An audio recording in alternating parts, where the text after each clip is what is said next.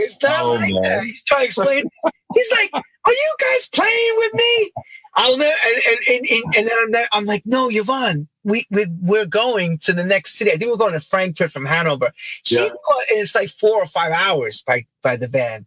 She thought, and Mona was laughing hysterical. Mona's like, "Are you It crazy, girl? You crazy?" so. That's the kind of stuff we dealt with on the road.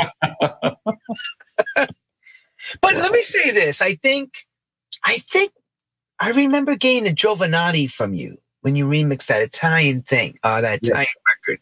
And I think that was one of the first records where not just Germany, but now Europe and UK really locked into you. Like, boom. It was like, Mousse T, what is this? Who is this guy? You know, you know how we always say one record away from that big thing. That was, I think that was an important changing point. That's pre-horny and all that stuff. You were doing Right. a lot of great stuff, but I think that. Ghetto. What the hell's it called again? That. L'Ombelico del Mondo. Yeah. El Mundo. And, and Yeah. Italy, they love that record. I remember getting it from you. I remember you asking what I thought of it. And I says, it's hot. The swing, Wow. the drums, you had it right. You, and then Yeah. you showed me that you getting the incognito record to mix and Yes. one. But who was the inspiration in the beginning? Because you're in Germany. You're not traveling yet for this house thing. Are you Mm. just listening to the records and saying, I want to do this? Or was there DJs there playing? Were you hanging out? What was happening for you to go to this soulful house sound? Because something makes us all target, you know, Yeah. one moment. Um, I think, to be honest, Lenny, it's it's a mixture of both of what you just mentioned. It's basically DJs playing the sound, and to be honest, it's guys like you, guys like you who did that sound that we just like we couldn't get enough of it, you know. And obviously, you know, house music wouldn't get played on the radio in Germany, so you had to look for clubs. And that's at one point I met Boris Dlugosch, you know, who is playing at this very prestigious uh, uh, front club, the I think the biggest gay club in. Uh, or the uh, the coolest gay club in uh, in in Europe probably back in the day in Hamburg. And he had records you know they had this amazing like record stores in Hamburg. And I was like oh my god what is this? What is this? What is this? I didn't know the music. I, I knew a little bit. And I was getting getting my my fix from the Hanover guys. But basically Hanover you know smaller city and stuff so you had to go to the bigger cities. So it's basically literally you know as I said is is is is the guys you know like you that basically gave us a sound and we're like okay we want to do the same thing and at the beginning you probably know it you start emulating you go like okay how did he do it let me copy that let me do that and then and then down the line you find your own way how you do stuff Right. It's like a roadmap. You listen to somebody Exactly. else's stuff and you say, we're going to try to go this direction and we're going to do it Right. all. You start to put things in perspective. Right. Yeah. which which is fine at the beginning you know i wouldn't blame anybody you know if you if you come up with your own sound immediately lucky you but a lot of people you know whether it's prince whether whoever you know they're all influenced from somebody you know Everybody has that influential person. exactly For me, it was the disco thing. All the disco records is what we wanted to do. We lucky all- guys, man. I mean, I, I I was always I wouldn't say I envied you guys, but obviously, you know, I mean, New York was so. I mean, especially now, you know, when when all these like new formats like Glitterbox and all these like, you know, they they they open so many people's eyes and they give them basically like, all right, you know, you have to look way back in the seventies when it like started, and then I mean, in New York, basically, you had it all there. You know, it was yeah, there. right. It's our playground You were living it. You know what I mean? Musically, radio wise, you didn't have to go to the clubs. You heard it on the radio. You knew, you know, Crazy, crazy, it's around you. Crazy. and then it just stopped, Mousse T. Could you imagine Right. that? It's all around you, and then just like someone crashed the car and it just stopped. Wow. Yeah. But you all, all of you in the EU and in the UK kept that music going. You never said disco died. You know, you you just basically you know, like a piece of clay. You take it and you reshape it. It's clay, but it's differently. Like, you know, you made it Yeah. to the 80s and the 90s, and then here we are.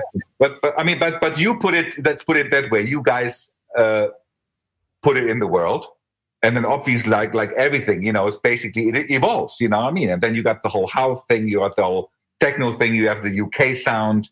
You have the the you know the German electronica sound, and then and then it started. You know, you couldn't you couldn't stop it. You couldn't hold no, it back. you couldn't stop it. No, you couldn't. So now that you're having the, these remixes, and I remember going to your club, and I and I also remember your friend had that jazz club too. Yes. Spot. Yeah. Palo Palo. Yeah, really cool. Palo Palo. And you took yeah. me and says, Oh, you're gonna like it, super cool, good yeah. people, nice food. It's a great and it really was. It was one of those spots yeah. where I went and heard Roy Ayers. Everybody loves the sunshine. I'm like, and everybody's there and they're all happy. And he's like, This is our like you said, this is like our paradise garage. This is our this is our thing. And he's our man. And all that. And and I remember him being such an influence and the Hanover scene and you having your own club and the offices and all that stuff. But see now, I know for you, it was breaking out of Germany was the big thing. Okay. I knew you were going to do it. We all knew it because you were, nothing was going to stop. You were pulling records in and making deals. You were doing remixes and, you know, you were doing what you do and you were starting to play out regularly and doing everything. Jovanotti's, like I said, was that big breakout record. What's the next thing that happens in your timeline that, you know, we go, whoa, you know, this is, this is for you. Whoa, this is huge, you know? Um, I mean, again, you know, don't, don't forget, you know, I mean, Germany, I think back then as well was probably the fourth, fourth biggest music market on the planet. Big time. Yeah. It's just like had, had a lot of, you know, but musically, it, it was basically, I mean, they had their own style and I was like doing what I do. But then, you know, how, you know, how it works. Basically, you do a great mix, you do a great production, whatever. It gets, you know, it gets bigger and bigger, bigger. Labels, labels notice you, which basically American labels, you know, they have subsidi- subsidiaries in, in Germany, Warner Brothers, Universal, you know, Sony, whoever. So they start giving me jobs you know, like like Jovanotti I did for Mercury back then, which is uh, Universal. And then again, everything way before internet. Uh, you know, you do white labels, you send it over the pond, you send it to the UK, whatever, and then you slowly, after a couple of months, you get feedback via fax. You know, like like they fax you. You know what I mean? There's no email, no nothing. You know, so that's that's how the hype machine started back then. You know, it was a very slow process. Yeah, but I was going to say, how long did that take? Tell them from when you finished the record. How long was that taking for things to really expand? A month, month. It's really crazy. I mean, today's 24 hours. You know, maybe even faster. You know, it, back then month, but it was kind of it was so organic. You know, it was really good. And and then you know, again, how it works is you know, then they go like, oh, you know, he's he's cool, and I like this production, whatever. And then you get you know you get the UK guys slowly asking for work and and then you know at one point you know like fast forward you know you do like cool, cool underground stuff but you do like cool remixes on on like a bigger scale as well and then um I was at this very important weekend for me. You know, I had a nice studio setup. It was really small, but it was like it was sounding right. You know, I, I did my thing. I mean, you know my studio, so you've been there. Um, no, hold on, hold on.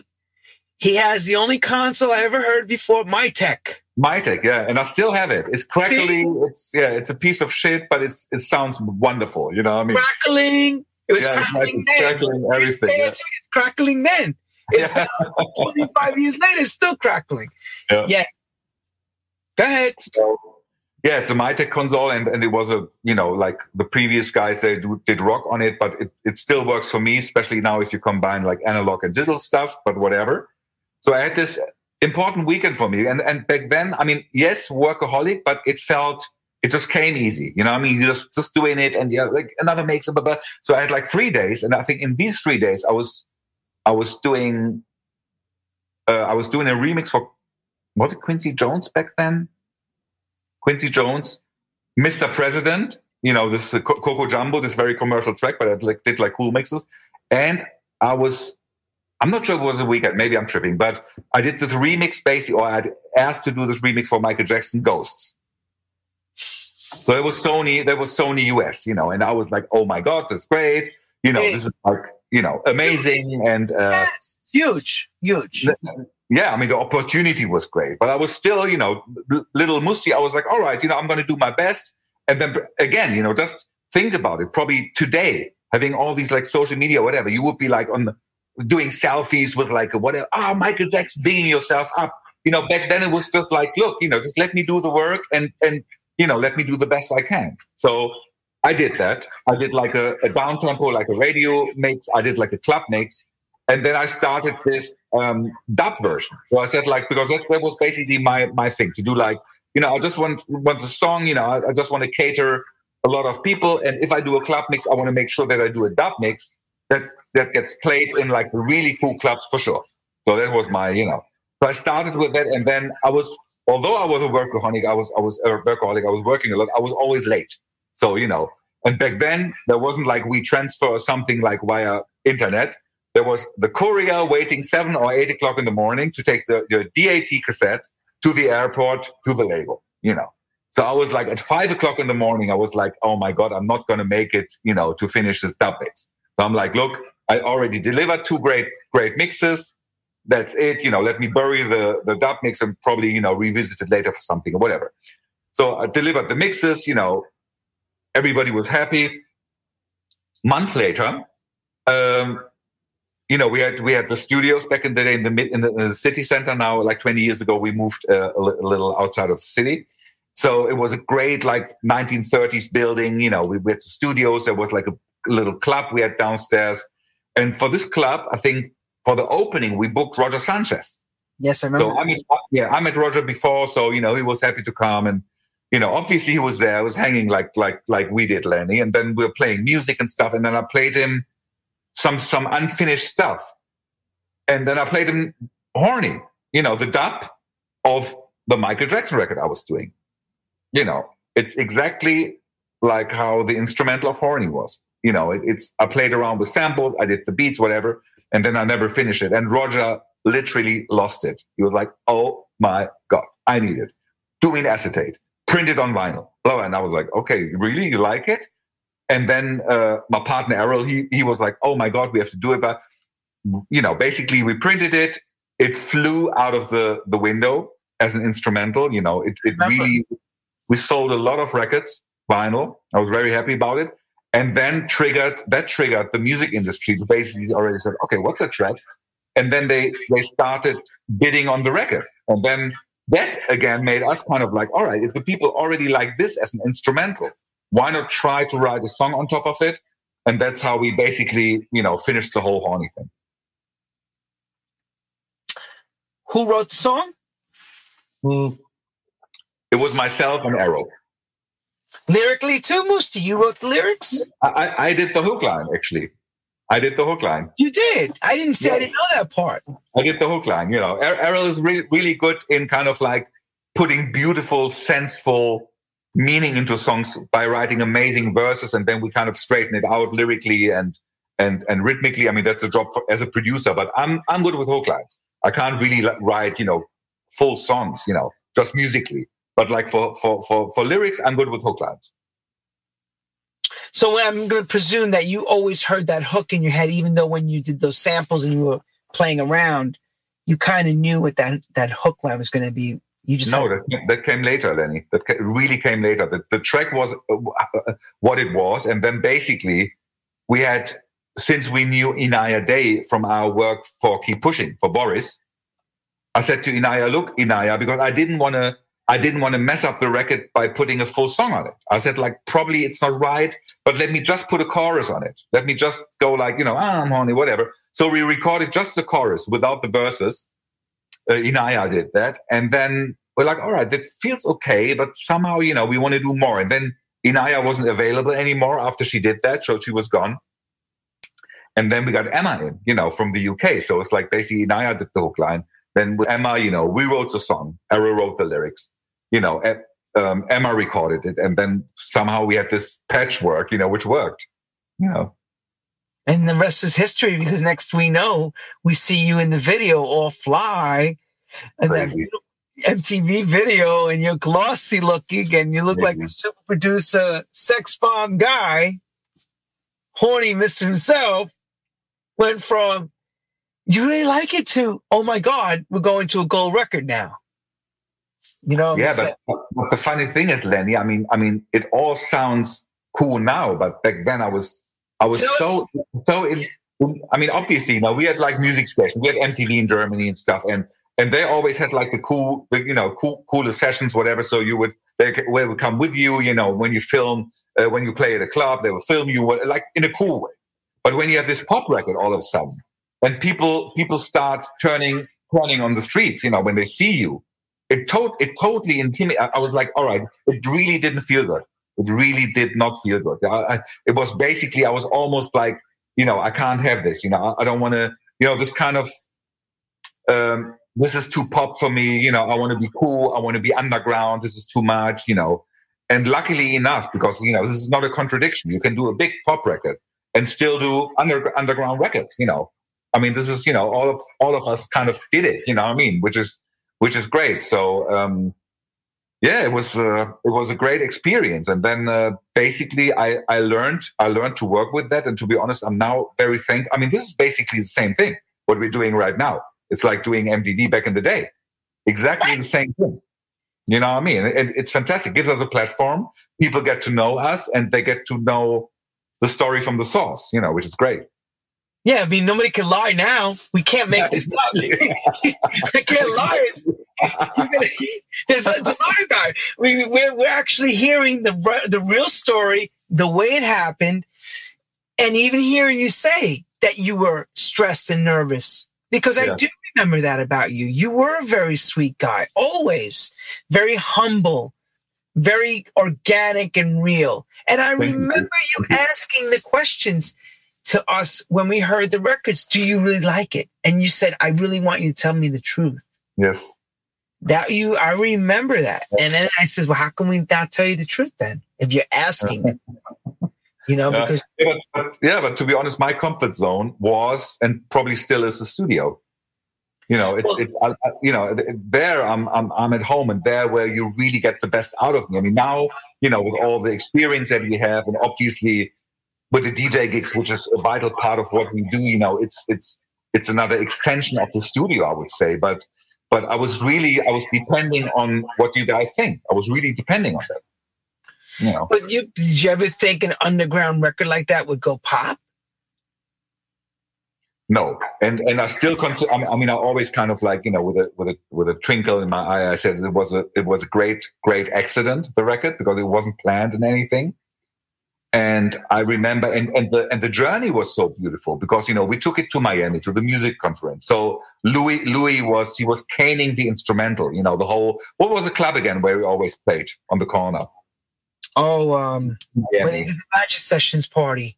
Yes, yes. So right now he was playing the instrumental, and when I when I heard that, I was like, wow. So it went from being a really really cool record that all you know, Louis and everybody was playing to a, a, pop record. So, you know, you could really see it's a good example to see, you know, what could, can happen to a record. And, and today I think it's, it's okay. You know, if people do cool records and they, and they go big. But back then I was feeling like, oh man, hopefully that's okay, you know, and, and it was, yeah. And, and, and I don't know, we, we, we're probably going to speak about Sex Bomb later, but, uh, I was yeah, lucky. talk about it. Sorry? We are going to talk about because people asking me all week, you know, make sure he talks about it. I'm like, of course I'm going to have him talk about it. What do you think? Yeah, okay. no, Moosey's not, Moosey, I'm going to let you go now. Have, listen, have a good night. You know, I mean, that's, but, but, but, but, let me tell you a cool story because it, it, it really opened my eyes uh, that, you know, Horny was what it was, you know, it was a big success. I'm very grateful for it, you know, and, and, um, you know, it's, it's a classic and I'm, I'm, you know, I'm, I'm, I'm proud. Obviously, when you have a first record, you kind of go, the record company goes like back then, because, you know, it was a Peppermint Jam, but we had a bigger distribution. And they go like, all right, Mousse T, what we have to do now? You have to deliver an album with 13 hornies on it. 13 horn, right. Gotta give not, you know what I mean? They go like one, you know, it's, it's a blueprint. So we want 13 of those. So the, the album's going to fly. And I was like, okay, that's logical. And I've never played anybody. And I probably have to dig it out because I think there's some cool tracks there but I never played how uh, what, what I did because I, I said like, all right, I'm going to give it a chance. But I said like, no, this is too cheap for me, and that's too too much the easy way. So I did my first album was a funk and soul album, like totally the opposite way, gourmet de funk. But that said, I was still I was having the chance to work with people, and we knew Tom Jones's son, who was his manager, Thomas uh, uh, Mark Woodward. So we so we did this. I, I did this really cool groove. It was it was like a blues thing, and then Erroll Erroll did like this really cool song. It was called Sex Symbol.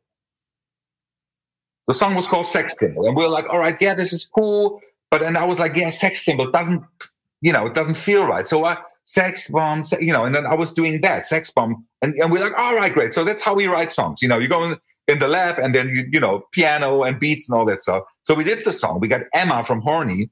We got her in to do the demo for Sex Bomb. And then I said, like, look, this is a great song. I would love to have it on my album.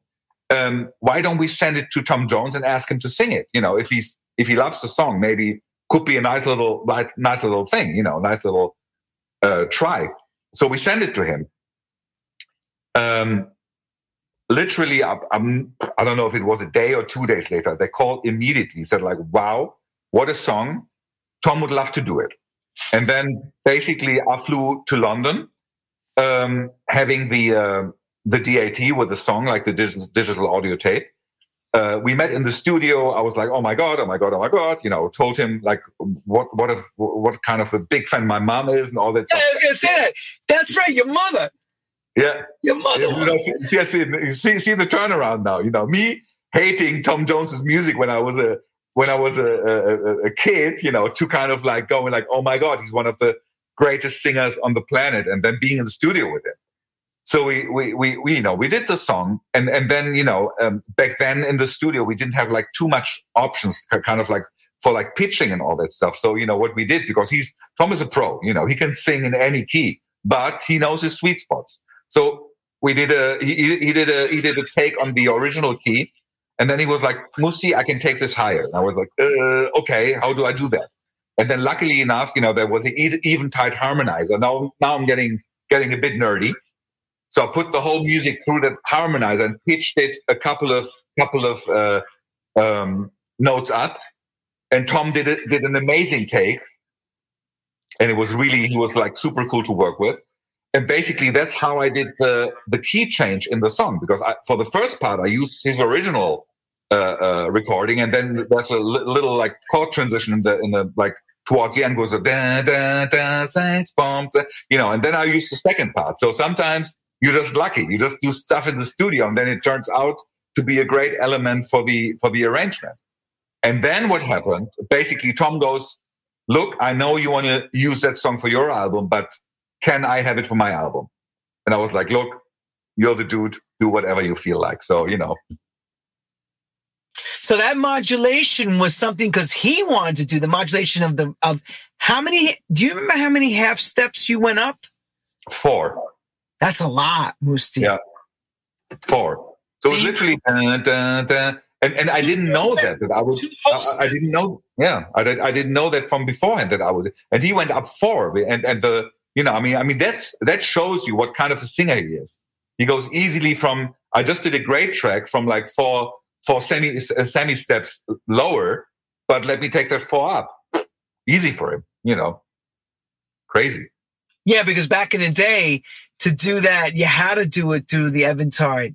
There was actually this is a he's talking. This is a heavy, this is a rack mount unit that a lot of rock people use. And what they would do is they would put the vocals in there, one voice, and it'd be able to take it and make four voices. And yeah, like a choir. Like a choir. You do some cheating. So he said, well, he's like he said, uh, I need it up higher. So that's more in his range. So the quickest way was put the whole track through and just dial it up. is that it sounded, it sounded really dodgy, Uh, you know, to, to put the whole track in there, but it helped me to, to record his vocal in a in the right key. And then, oh yeah, that's that's what I wanted to say, Lily. Just let me finish. Okay, so uh, sex, yeah, that track blowing up everywhere and stuff.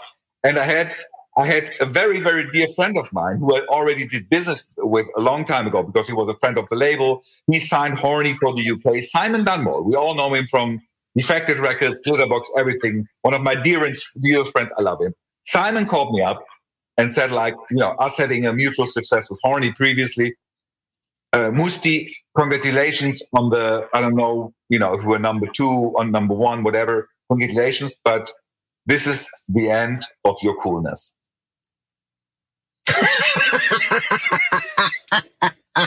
He scared the shit out of me. What do you mean? Yeah, he said, "This is the end." You know, You're not such cool a no more. record. You're not cool. Yeah, exactly. This is like such a big record. This is Can I so. say I mean, something? Could you imagine if that would have happened now with social media? That whole social media machine at that time, what that would have done for you. crazy, right? Craziness. Crazy.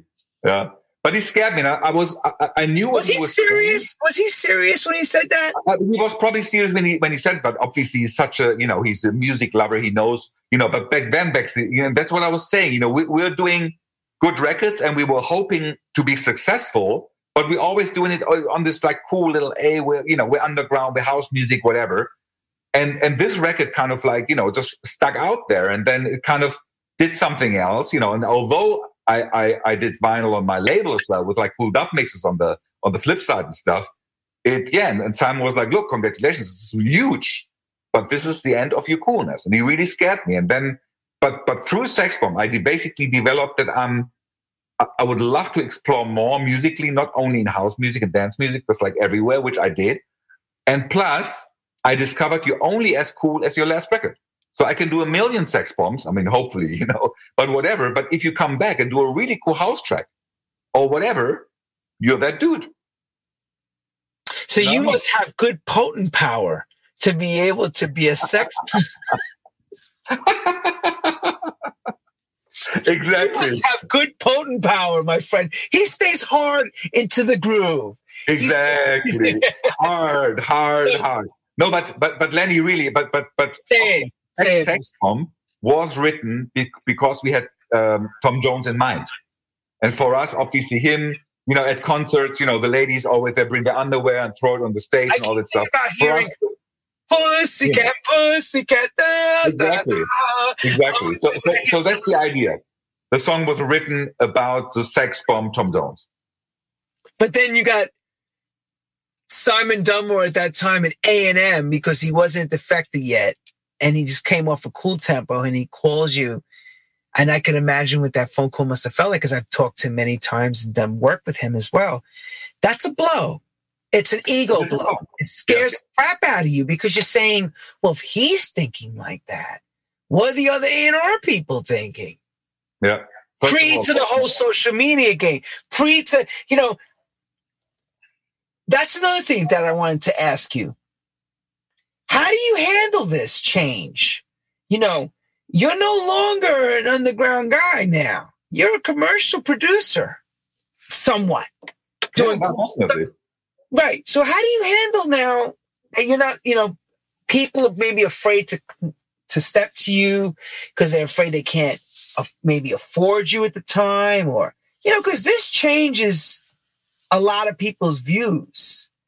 You know, that first phone call. What what was part after that? What happened? What was this? You're also drinking champagne and, and you're in the Alps skiing. That I know, and enjoying yourself. At the same time, things are changing around us too. Oh, most importantly, you must remember this, Mousse T. There was no commercial market to how house music went from the street level to that pop idol level. Right Remember, we wrote that as we went. That did not, Exactly. there was nobody to look back at. There was Yeah. nothing to look back at, right? But yeah, t- totally. And and to be honest, we always had that big one big house record every year. Whether it, was Gypsy Woman, whether it was a uh, uh, uh, Free, you know, whether it was you know the, the um, Stardust or whatever, there was always like this big. Finally, CeCe Peniston. There was always this big one standout track, and it was it was great. But again, I think we're coming back to what we said very early in our discussion that I'm, you know, I'm I'm just wishing for every artist to have a moment of success, in his life because it, it kind of it really helps you first of all to consolidate and like to to be able to continue what you do, and but it opens your eyes. It opens your eyes and pats you on your shoulder and says like, look, man, well done. Just keep on doing. You know, that's so important. And to be honest, right now, and and I admit I was very cautious about this. Oh man, hopefully, uh, ho- hopefully it's like underground enough and cool enough. I'm long time not anymore. I just go like, look, just do great records, whether they're commercial, which actually it's a compliment. A lot of people hear it and like it. You know, it's a great compliment. but just do high quality, whatever it is, you know. So it made your life a lot easier to transition and keep that level. Now, as after the sex bomb, you've had all the successes, of course, and you produced so many, you know, things. Uh, you even trans, you transcended into the television screen too as part of your career. Yes, uh, being a, being an, uh, a judge, kind of like the Simon Cowell of Germany in a sense. Yeah, I mean, obviously, you know, on a, on a way smaller, small, but it was basically pop idol for. Yeah, for, for, Oh yeah, yeah for, for, a better word, in the fourth largest market in in yeah, exactly. but you know what? Another thing happened there because obviously, you know, you do that, you get great offers, you know, and you think, look, this is a great tool to make to get more me, mu- more people interested in my music. And I learned one more thing that it just done for me. It didn't, you know, it didn't translate. The people they got know they got to know me and they said, like, as a personality, oh, he's a cool guy, blah, blah, blah.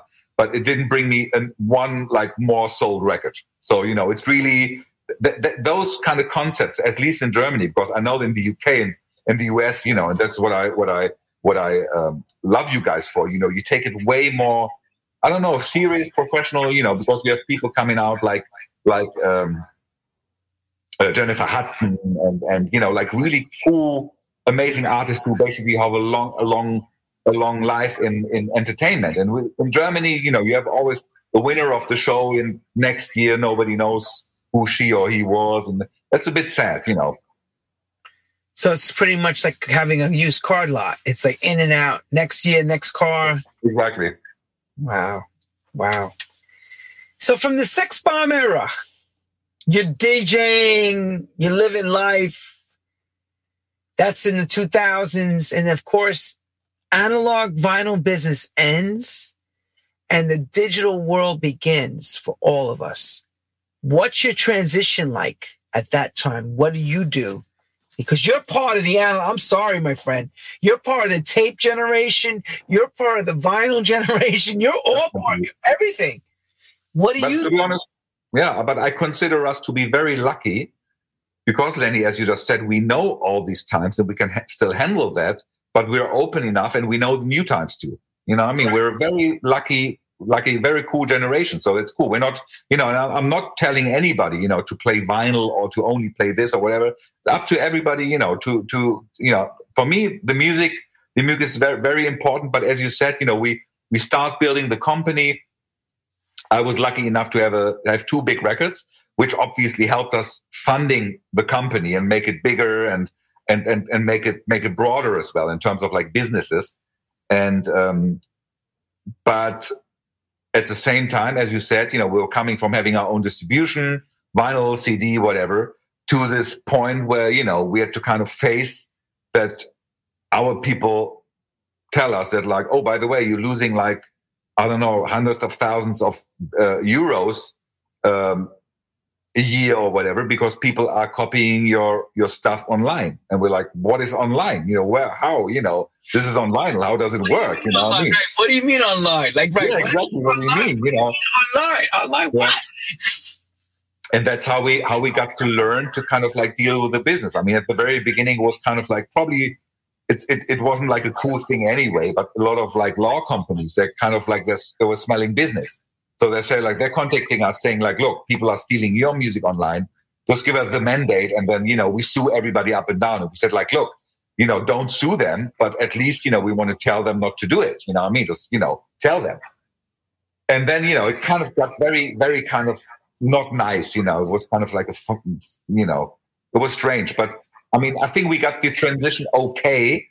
But I have to admit that we weren't the first ones to do it. You know, I mean, we're looking at okay, let's see how this all how this all translates. And and a story that I heard, I think it's true, from one of the former uh, managing directors from Universal Germany, who basically um, were they owning Philips, the company, because Philips in Holland they uh, developed the CD player, and the minute no, Philips was owning Universal. Sorry, and the minute they developed a CD player, basically con- uh, like like a, a, tool where you can copy music on and with, they sold Universal. So you see, they developed that, and then the minute they understood what it would mean that you copy music, whatever, they said like, all right, our music brand, Universal, we will sell. We don't need that anymore. We were devastated. Yeah. All of us were. I'm sitting here just remembering that news that Philips just put out, they released the CD recorder just Exactly. like that. The second Exactly. said. Within a month later, Universal was sold. Yeah. We were like, Yeah. and they all said the same thing to us. Oh my God, our music is over. That's what remember them saying to us. And I was like, Crazy, right? what do you mean over? Yeah. Oh, they, they- you're going to be able to record, digitally copy everybody's stuff now. There'd be no way of holding it down anymore. It was like, Yeah. that But was another, yeah, another. I mean, the record industry they owned, they they they earned so much money with the CD. I mean, you know it, Lenny. The CD is so cheap to to produce. You know, it's they earned so much. I mean, it was golden golden ages. You know what I mean? And now, yeah, now it's like other ages. But you know, I'm not condemning everything. You know, it's basically about you know we have to find our ways to do it to to deal with it.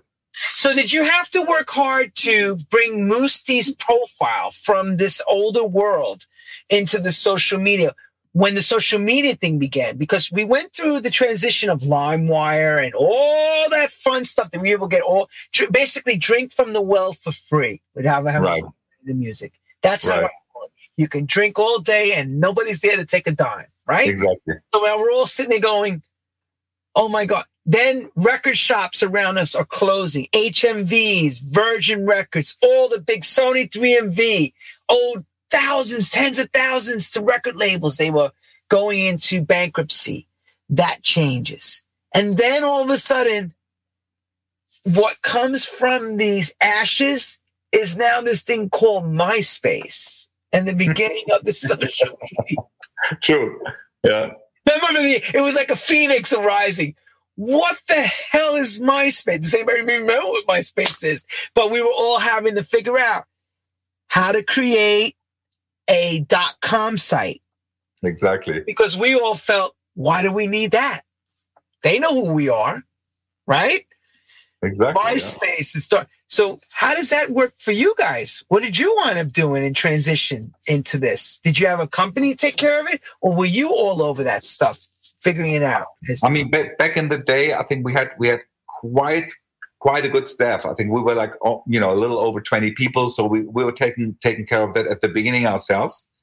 And but obviously, you know, seeing seeing like you know what friends or like colleagues were doing and stuff. And I mean, the good thing is, you know, if you have a music catalog, and that's what it always comes back to, whether it's analog or digital, whatever, people somehow one day will discover you.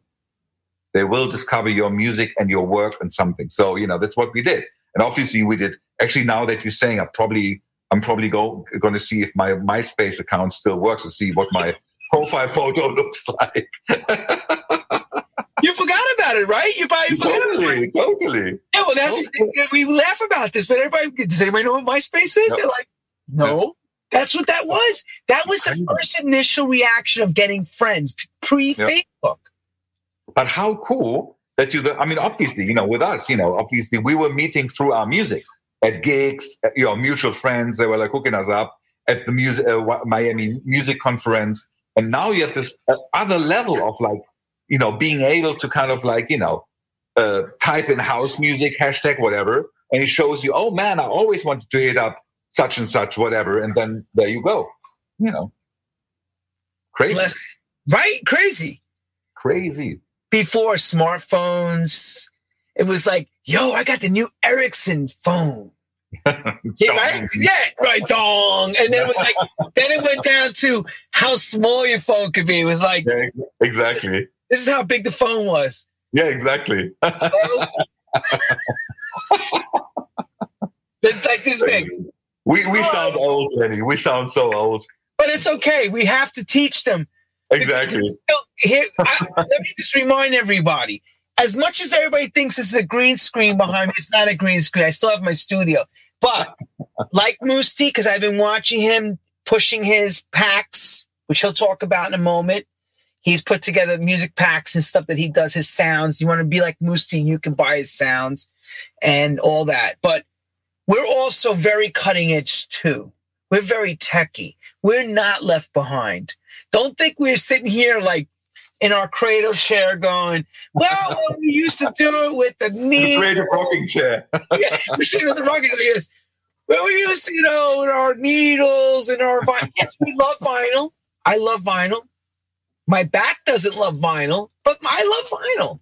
Mm. I mean, you know, it was, it was, you were special when you had vinyl. Like, especially when you got, when you had access to people like Mousse T. They were mixing records and he's giving you that tapes right from his mixing desk. You know, here, and you're cutting plates and you're playing stuff way, way because you believed in what this guy was making.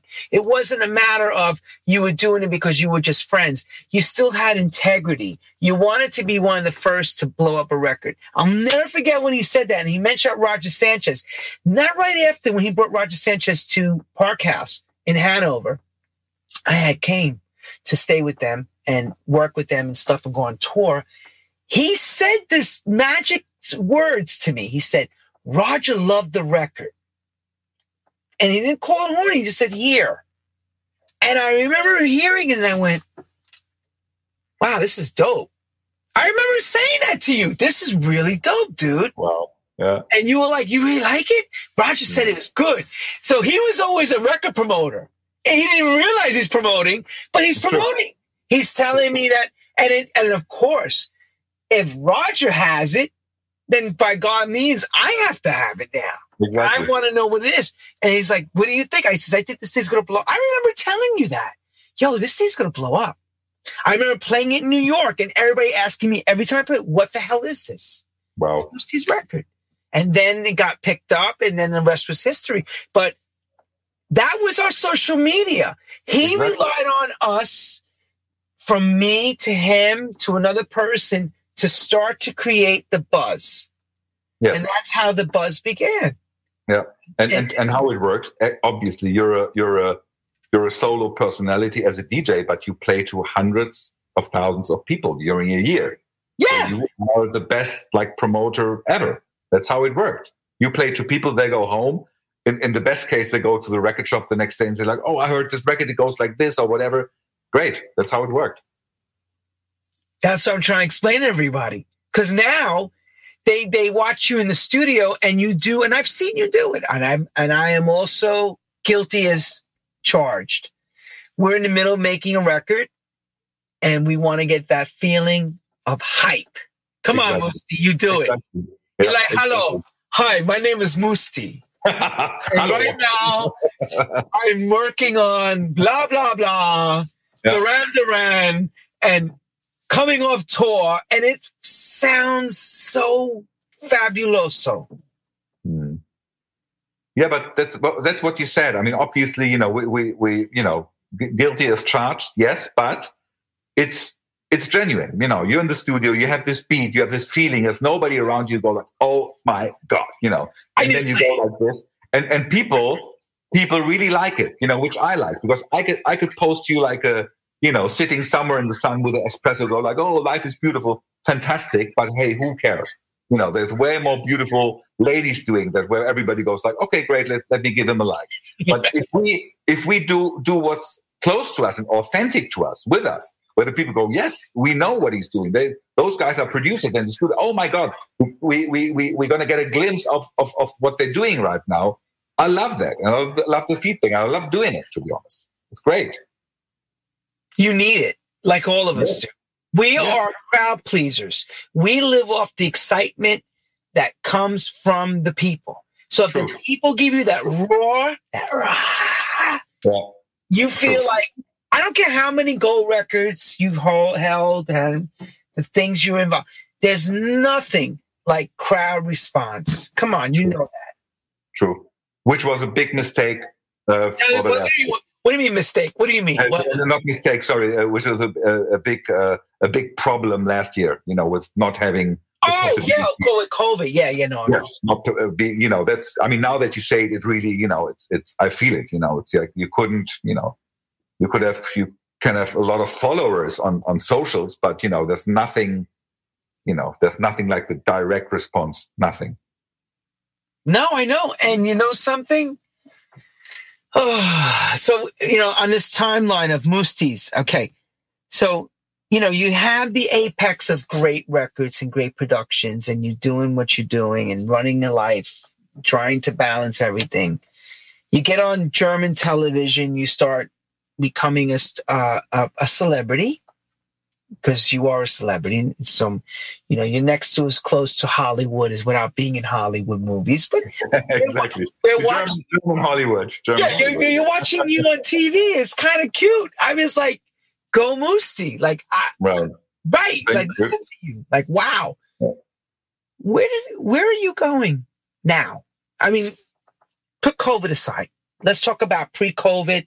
What was the plan of action in your mind? Like, where are some of the things that you need to see come to fruition? Like, you need to see this. You know, success is done. We know mm-hmm. that. So this is not about success anymore. This is about fulfillment of your bucket list, the things that, you know, you say to me, this is important to me. What is it now?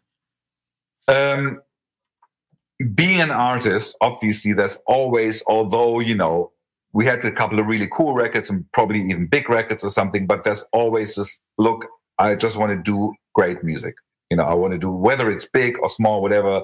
I'm, I'm, I'm, I'm hunting, I'm hunting for the next great beat or something. That's really what I want to do, you know, for a long time very important. And to be honest, like whatever I achieved so far, I mean, I'm very grateful. And, and but but it was it was half, you know, I don't know. It was there was a lot of like luck or destiny or whatever.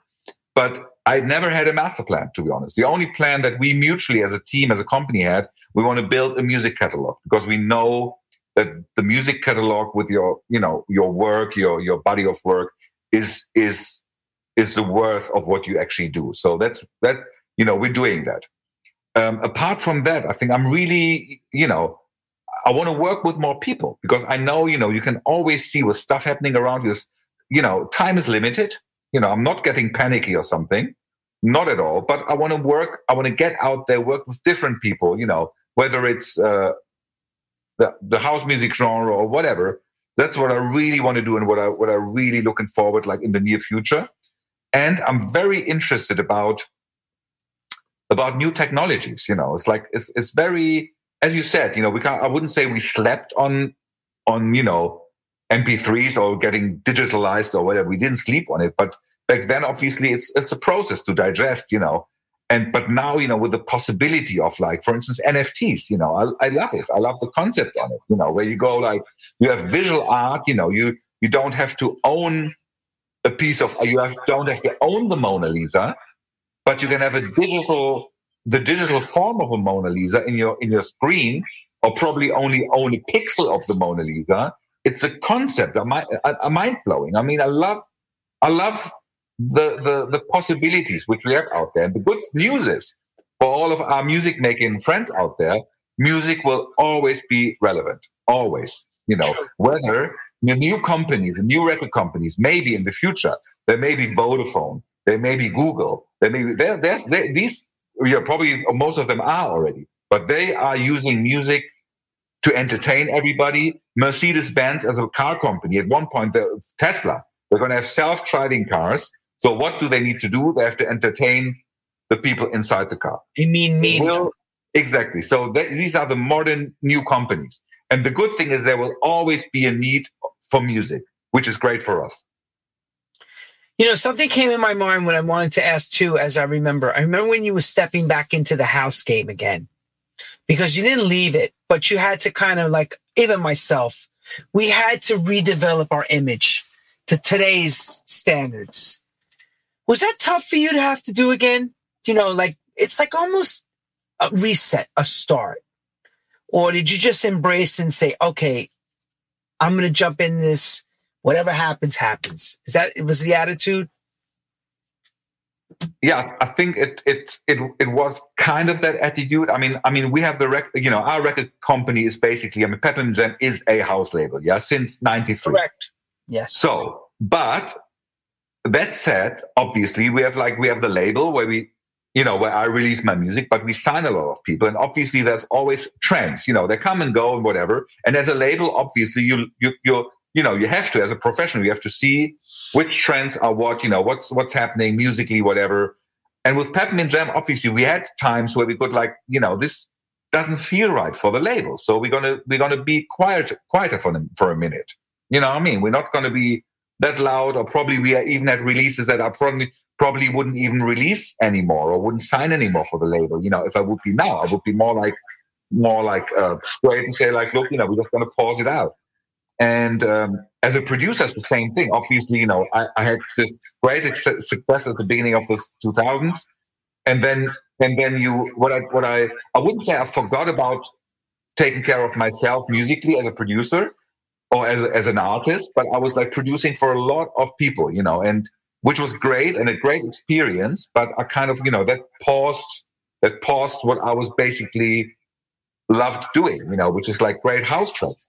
So, you know, at one point I was like, I was like, all right, you know, it's, I kind of felt I'm ready for it. And honestly, I felt as well that musically there was stuff happening again. And, and, and, and again, it was, it was for people like, like Simon Dunmore, who at one point, I mean, we all were feeling the same thing that he said, like, look, he's, he's doing parties with his labels, defected in Ibiza for ages. And he said, like, look, man, this, doesn't feel right. You know, it's like very kind of generic, and I don't, you know, I want to do something else. I want to, I want to invite my favorite DJs to play and do something else. And then they got this glitterbox thing going, which was like 216 or something. I don't, I don't remember.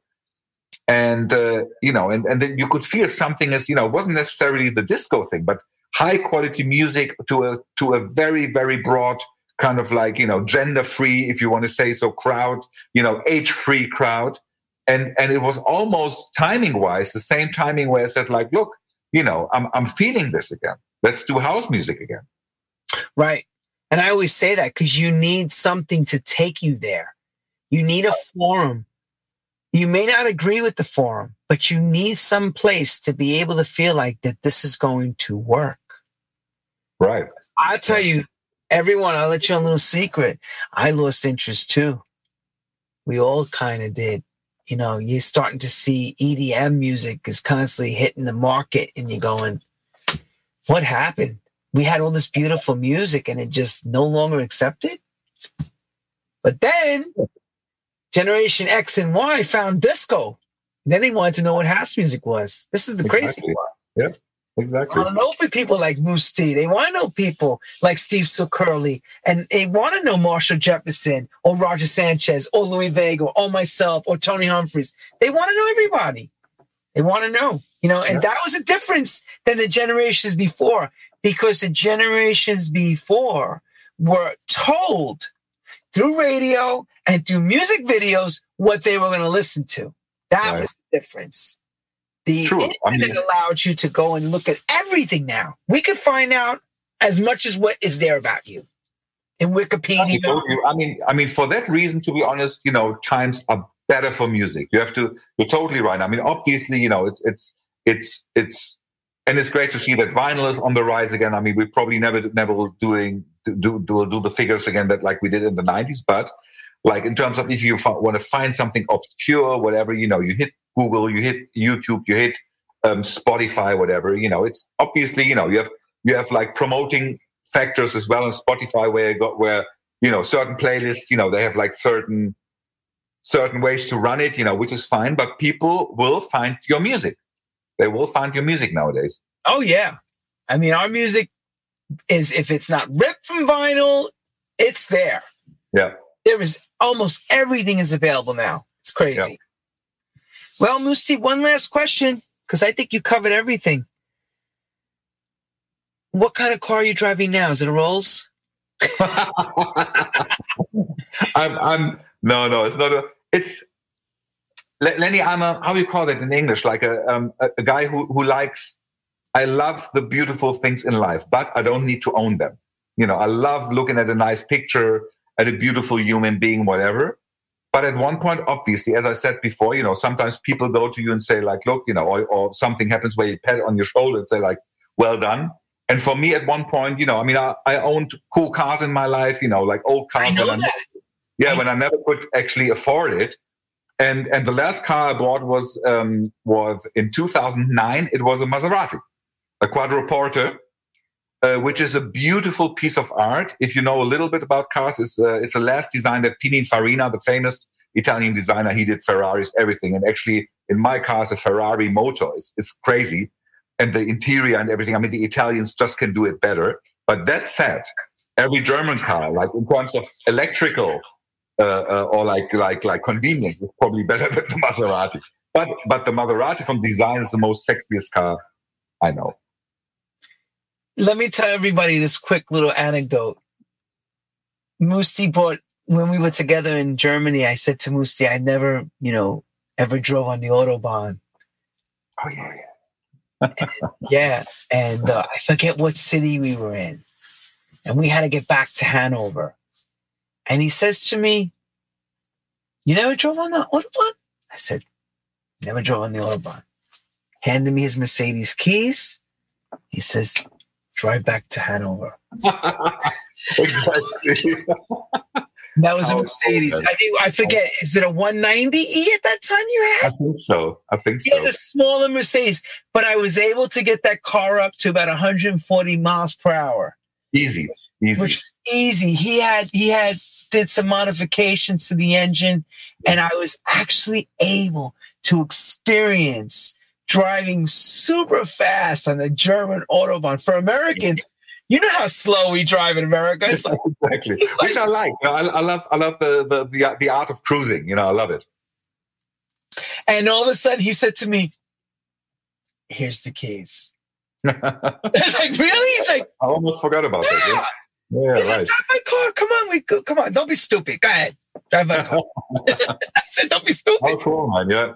Oh man, I'll great. never forget that. I'll never forget. I told that story. He says, "Mousse T let me drive his car three hours back. I enjoyed. I never got to drive in Germany, so I drove your car. I was like, wow, this is so. I've never been able to get that kind of speed on a on a freeway. We never get you. I would have been arrested for what I did in your. Eh, he said, right. to me was, you see the round circle. When it says it goes down to 100 kilometers or 80, just take it down. So I would do exactly. circle. Exactly. Mousse T, you are a giant. You never give up. You're too gosh damn talented to ever give up in this game. And I need to come back more often because you say so many nice things. You know, so flattering. It's uh, it's beautiful, man. Seriously, it's beautiful. I may ask you uh, someday for a favor. You never know, but you know, no, I mean what I say. When I ask people to come on our show, I mean what I say, and I want to bring the best out in what you do you know, and people don't really know these things unless you're in our world. And I'm giving them a vision through our eyes of what we're experiencing. You know, everything is not champagne, wishes, caviar, dreams. There's moments that we're not happy with each other too, but we work through it you know, deals don't go right. Sometimes certain things go wrong, but we always try to come back together because it is business at times and people don't understand the you know, replications of signing certain deals and things. Right. But you know what? You seem to be, like I said, you have that sexual bomb potent power that is one last one for everybody. So the Larry Levan way, as everybody remembers that the Paradise Garage thing was going on. Red Bull Music Academy took the street of the Paradise Garage and they closed it off. And I'm, for some reason, I'm on the side and I hear my name from the crowd trying, hey, Lenny! And I turn around and there's Mousse T. And of course, I go run over and I tell that security, let him in. And yeah, yeah, you got me. You got me in there because um, I think that was the inauguration of the Larry Levan way. Way, yeah, exactly. And I was, I heard about it. I was in New York. I said, like, look, you know, whoever, whatever, you know, I'm just going to go there. And Lenny was there, and obviously, you know, I was, I was, you know, I didn't know how to get in, and Lenny was there, and he was like, look, man, come in. Security. Hooked hooked me up big time. I always do, and I love my friends, and I have to say, they always say to me, the fan mail says, You always say they're all friends. Mousse T, come on. You have the same problem. We all are together all over the world. We can't how help it, right? How do you not helping that? We have secrets that we don't talk about, things that happen. yeah. like they say, what stays in Vegas is in Vegas, right? So exactly. we don't always expel everything we say. But when I say he's a friend or these people are true friends, you people really are friends. Like you said, we know each other 30 years.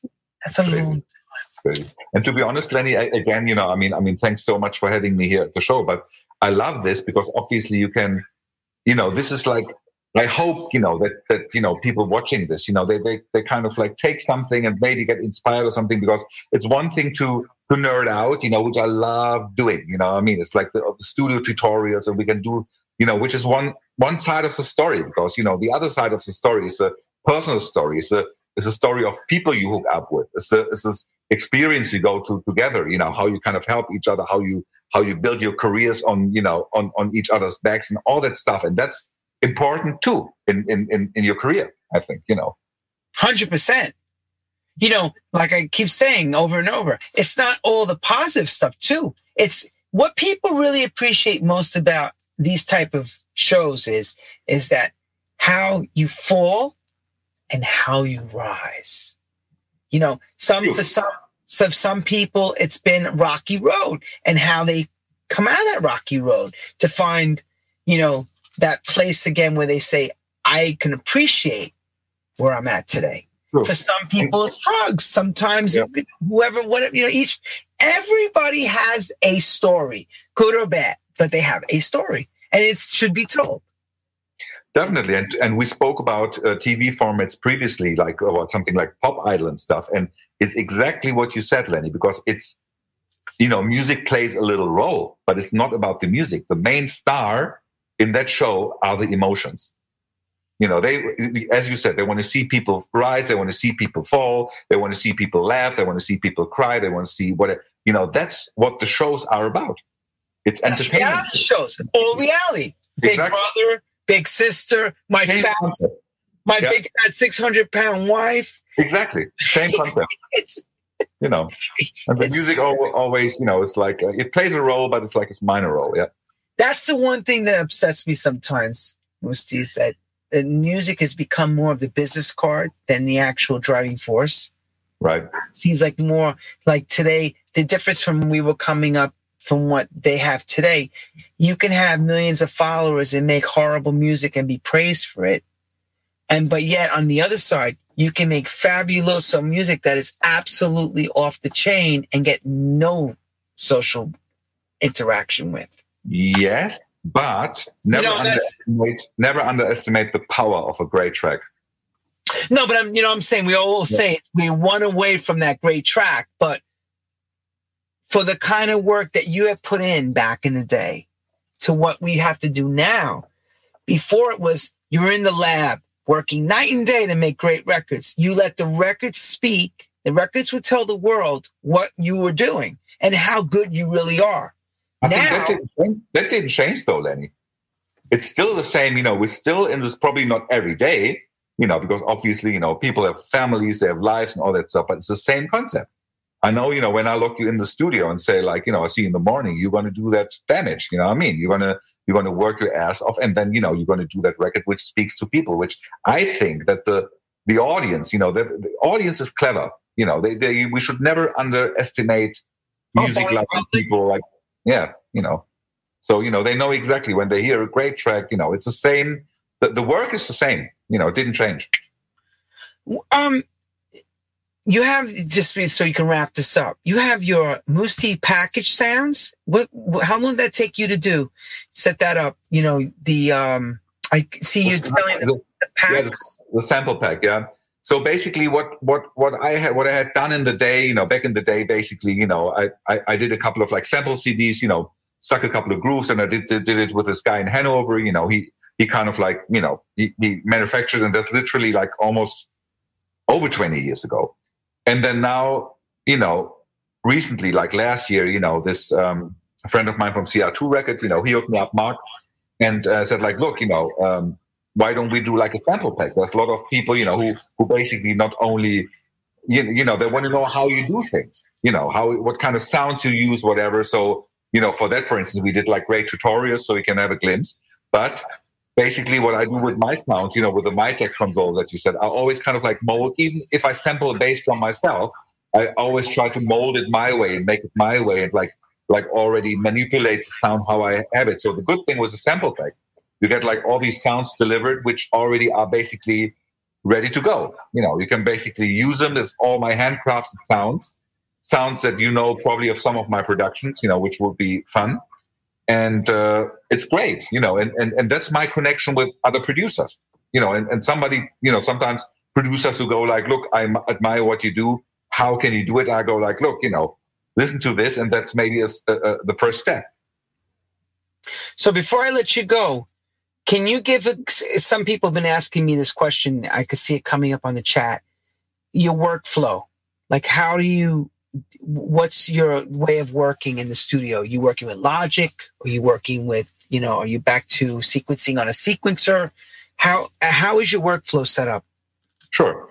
Um, so basically, I mean, we have this beautiful building in Hanover. It's called the Peppermint Pavilion, you know, which is like a music oasis and I have basically one of my studios is my private little little oasis, and we have we have a big like tracking and recording room, you know, which has like a SSL console, you know, with like Pro Tools and, uh, and everything, which is great for live recording. But that's it. So when when I need it, I use it for strings for big stuff.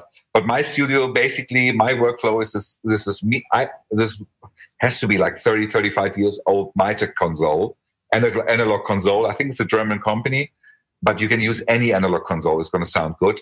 Um, my DAW is Logic. I'm a Logic Logic man.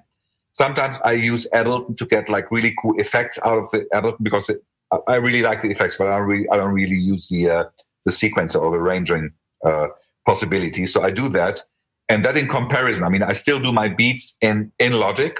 I either program them or, or basically I I, I, put like you know just put like audio files like as a, as a kick drum whatever i do that um, and i try to make as as many mistakes as possible because out of mistakes quirky funny stuff happens and that's great. And that in comparison uh, in, in, in conjunction with a great groove gives you a great track. So i got that. I have a i have a great selection of outboard and keyboards but i'm a analog meets digital digital work uh, world kind of guy. So you know everything on one level basically.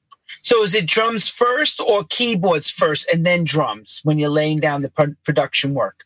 Both right. ways. I, I, probably should go back to drums first because that's what I did in the 90s, which really worked for me. I was doing beats where I sort of like, okay, these beats are great and let's build something. But um, especially for remixes, I go, I'm a very musical, you know, kind of like a harmony guy. You know, I need to figure out, you know, which are the best harmonies for a song and stuff, which, which, so both ways to answer your question. You know, I'm, I'm either on the piano, on the keyboards, or doing the beats. You know, either way goes. So as you're doing all that, are you also pre-mixing too to the final, all the way from start? Yes, I am. There you go, folks. You heard it from the man himself. We got it out of him. Yeah. Get yourself a Mytek console, learn Logic, play around with beats, make tons of mistakes, and you never know what quirky stuff comes out. And then you say, "Oh, that's it. Boom. Exactly. And you move it around, put it and make your sequences a certain way. You make your own sounds, and there you are. Do you use outboard? Because you're using digital and analog gear. Yes. So I, I, have quite some, some some nice outboard, and you know, collected over the years some great keyboards and some great, you know, some. I mean, especially like uh, uh, um, uh, compressors. You know, if you have some old, like vintage, really really good compressors, you know, they they really do the job. Although I have to say, there's amazing digital alternatives for it. Oh yeah, Holy amazing. Yeah, amazing. I mean, I, we've all worked on a lot of that stuff, and when you hear the the digital version, you're like, almost like you know, that's yeah. not far away anymore. Exactly. It used to be where you go. Yep.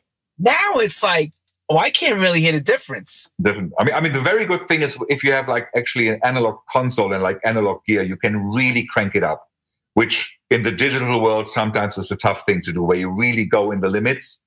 And, and, and with analog gear, you can do that, you know, unlimited basically, and really give something to your sound. Right. When you're in the red, in digital doesn't have a red. When exactly. it's red here, it's yeah, like ah, exactly. So oh. you know, that's that's a great thing with the analog uh, world. So welcome to Mousse T's world. He's analog and digital. That's what I was trying to tell everybody. So that's living in the hybrid. Basically, you're taking what yes. you need from one side and you make it yeah. together. Yeah. Well, Mousse T, legend you are. I know there's going to be another massive hit come out from your camp. I know you will pull off another big one. You always do. And we wish you all the success on the roads that are coming up in front. And of course, we want you to stay safe. Keep doing what you do because we need you there to set the standards. Don't stop, brother. Don't stop. Right, right back at you, man. Right back at you. I just can't wait when we when we get to hug hug again. We will. We will. We'll be doing the show like this for real. Exactly. That's that's the plan. We just uh, you know we're gonna get it there. High, high five. High five. We're gonna get high, high five. We're gonna get there to national TV. Let me let everybody know this. Next week, Nick Halkes and Positiva Records from all the right. yeah, Nick coming on, give you his story of all those records that they signed, Positiva Records, and how that house sound developed through the whole '90s wow. and Positiva EMI and all that world. And again, Mr. Mousse T, thank you so much. Thank you. Thanks Love- for having me, Lenny. Thanks for